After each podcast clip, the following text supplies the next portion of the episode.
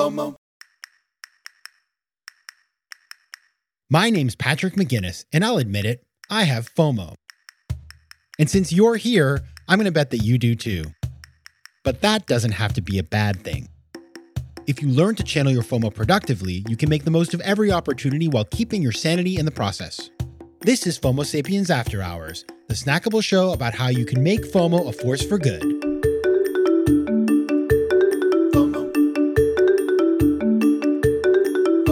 Welcome back to another episode of FOMO Sapiens After Hours. And today, we're going to talk a little bit more about our conversation last week with Ben Nemtin about figuring out what's on your bucket list and then going out and doing some of those things. And as I was talking to Ben last week, you might remember that we issued a bit of a challenge. That would be that all of you who want to can go to Instagram and post your bucket list and then tag both of us. I'm going to put my bucket list as well.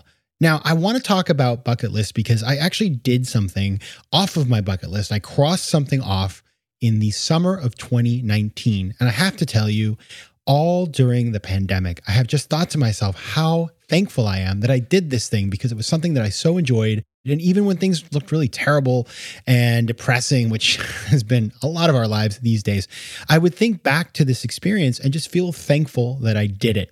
Let me tell you what I did. Many years ago, I read this fantastic book called The Great Game by Peter Hopkirk. If you haven't read The Great Game, it's basically the story of how, for about 200 years, from about uh, 1700 to about 19.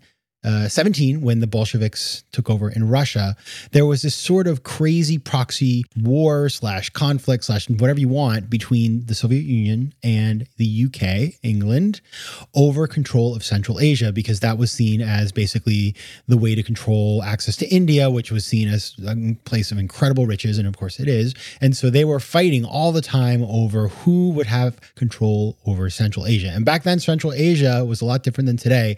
It wasn't countries, it was these ununified city states with khans and just the crazy, amazing, historically fascinating places. And this was on the Silk Road, so there were all these travelers. And I just read this book, and it was it was fantastic because it would tell these stories of these British travelers who would they would dress up in disguises. They would dress up as a Cossack or a traitor, and then they would infiltrate some town, and then the Khan would find out they were there and throw them in jail. And I just loved it. And as I read that book, there was a city in the book that was talked about called Merv. And I'd never heard of Merv, but what I found out as I read the book was that at one point in about the year 1200, Merv was one of the biggest cities in the world. They had more than 500,000 people living there. It was considered to be like this total center of commerce. It was one of the most developed intellectual spaces on the planet. If you were on the Silk Road and you were some sort of trader, you would find your way to Merv and you'd be psyched to be there because it was the best place to be at the time. It was a place where you just want to hang out because it was the center of learning of the world. All the cool people were hanging out in Merv.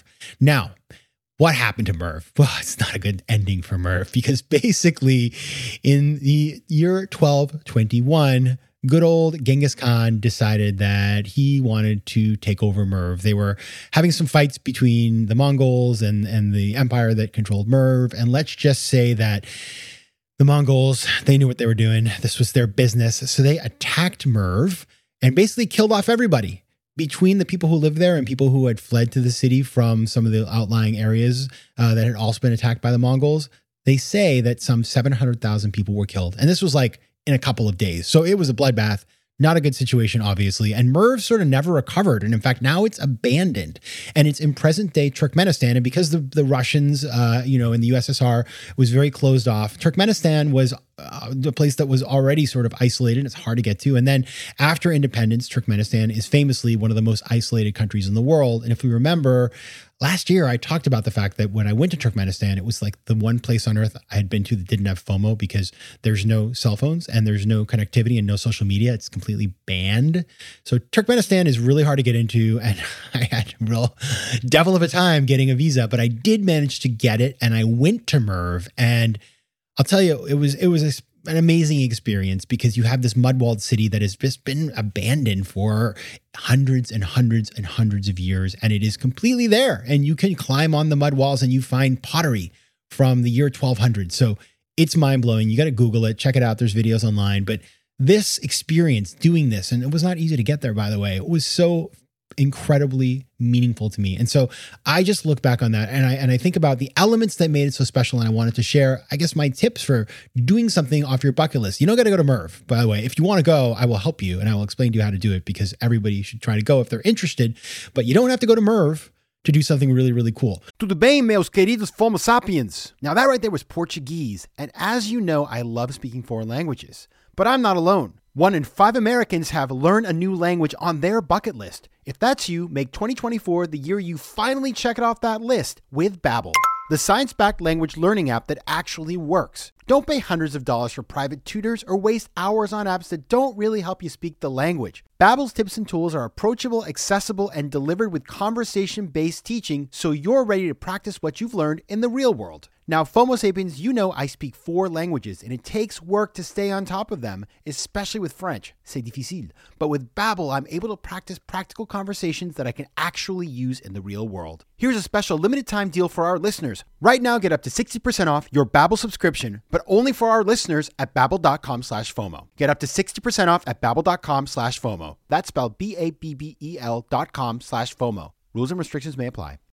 So here's what I recommend as you think about putting together your bucket list. First of all, try to pick something epic. Epic can be in your backyard, but something that is out of your comfort zone, something that you will really remember in the future when you're, you know, old and gray and and maybe, you know, infirm, you will think back and you will say, I'm really glad I did that. Now that is different for everybody. Maybe it's jumping out of a plane. I haven't done that yet, so maybe I'll do that someday. It could be a trip, it could be some sort of experience, but find something epic that you have always wanted to do and don't rush into it. Think about some things. I gestated this idea about Merv over about seven or eight years. So epicness is important. That's number one. Number two, recruit some people to go with you. So, one of the cool things about Merv was that the book that I read, The Great Game, well, one of my really good friends read it as well. And then we got another good friend to read it. And so, all of us had read the book and we were all in on Merv and we were able to go and we were all really committed to making this journey, which was not an easy one. Uh, it required us to fly to Turkmenistan, get a visa, which is really hard, fly to another city at like six in the morning. It was a whole situation. And so having other people there who were as committed and into it and understood why it was important, um, not only is it great while you're there and planning, but also you can look back on it with them. And, and I, I just had conversations with these two friends. It's sort of like, Merv, like, I can't believe we did it. That is so great. And so having other people who are also passionate about your goal, and by the way, you may convince them. Maybe they didn't even know about the place that you wanted to go or the thing you wanted to do, but get them involved, co opt them, and then you will have people to share this wonderful experience with. Number three, get the props. What I mean by this is with Merv, we kind of got some cool uh, like headgear, like Lawrence of Arabia. I had a spyglass for the photos, so we just kind of had some fun props to make the experience not cheesy. I would say not cheesy, but just a little a little fun. Um, because number four, you want to you want to keep a record of it, and whether that's photos or whether you write about it, um, whether you post to social media, you want to make sure that when you want to look back at this experience, you have something that you can look at. And so I took a gazillion photos in Merv posing everywhere, all over the walls, in all of the areas. And um, I even had a new camera that I bought for it. And so having uh, those those ridiculous props and all those photos, it just makes it really fun to go look uh, back at those at those memories and you know revisit that epic experience. Number five. Take the time to savor it. So, what's really funny about Merv is nobody visits Merv because it's so hard to go to Turkmenistan. It's just hard to get there. It's like it's in the middle of nowhere. And so um, when we got there, we had a, a, a, tour guide, a driver who didn't speak much English. And um, he dropped us off, and there was nobody there. And it's a massive, massive, massive area. It's probably like the size of New York City. And um, and and so we were just kind of taking our time and seeing everything. We had read books on it. We had a guidebook. We were doing everything, and our guide, I think, thought we were going to be there for about forty five minutes, and we ended up being there from about nine a.m. till about five p.m. So we were there the whole day, and it was really hot. Got a terrible sunburn that day, but I really appreciated the fact that we took time to savor it. So, in whatever you decide to do, especially if it involves travel, see if you can set aside time to really make the most of that experience. Don't feel rushed. You want to you know you've you've been waiting for this. You've been waiting to do this. You've you've spent your time and money and energy. So go ahead and savor it. And then finally souvenirs. I am not the guy who buys cheap souvenirs. Um, you know, I, I don't, it's not that I'm buying super fancy things, but I, I don't like trinkets so much. And frankly, at Merv, it's not easy to get stuff because it's Merv. Nobody goes there. Uh, I did get a magnet that actually I kind of enjoy, but I will say the one thing that I brought back, which made me really happy, was some of the mud from the walls. And so I have that now displayed. And having something like that tangible of what you did that you can always look back at it's funny. I just pick it up once in a while. I just look at it and I think, well, this is really kind of amazing. It's from a thousand years ago and it's from this place that's so special to me. And so those are my six tips. Reminder pick something epic, recruit people to share it with you, make sure to get some props, record it, take time to savor it, and make sure that you bring back something nice for yourself that you will enjoy. Do those things. And when you check something off your bucket list, it'll feel amazing. All right. Those are my tips. I'm sure some of you have checked some cool things off your bucket list. So let me know what you think. You can reach me at let's connect at patrickmcginnis.com. You can find me on social media at Patrick J. McGinnis on Instagram and at PJ McGinnis on Twitter. I love hearing from people. And as you know, I love sharing some of the things that I learned from you on these episodes of the show. So have a great week. Fill out that bucket list and see you next time. FOMO. Want more of FOMO Sapiens and After Hours? Head over to FOMOSapiens.com where you can listen to past episodes, learn more about the show, and find out how to advertise. You can also connect with me on Instagram at Patrick J. McGinnis and on Twitter at PJ McGinnis.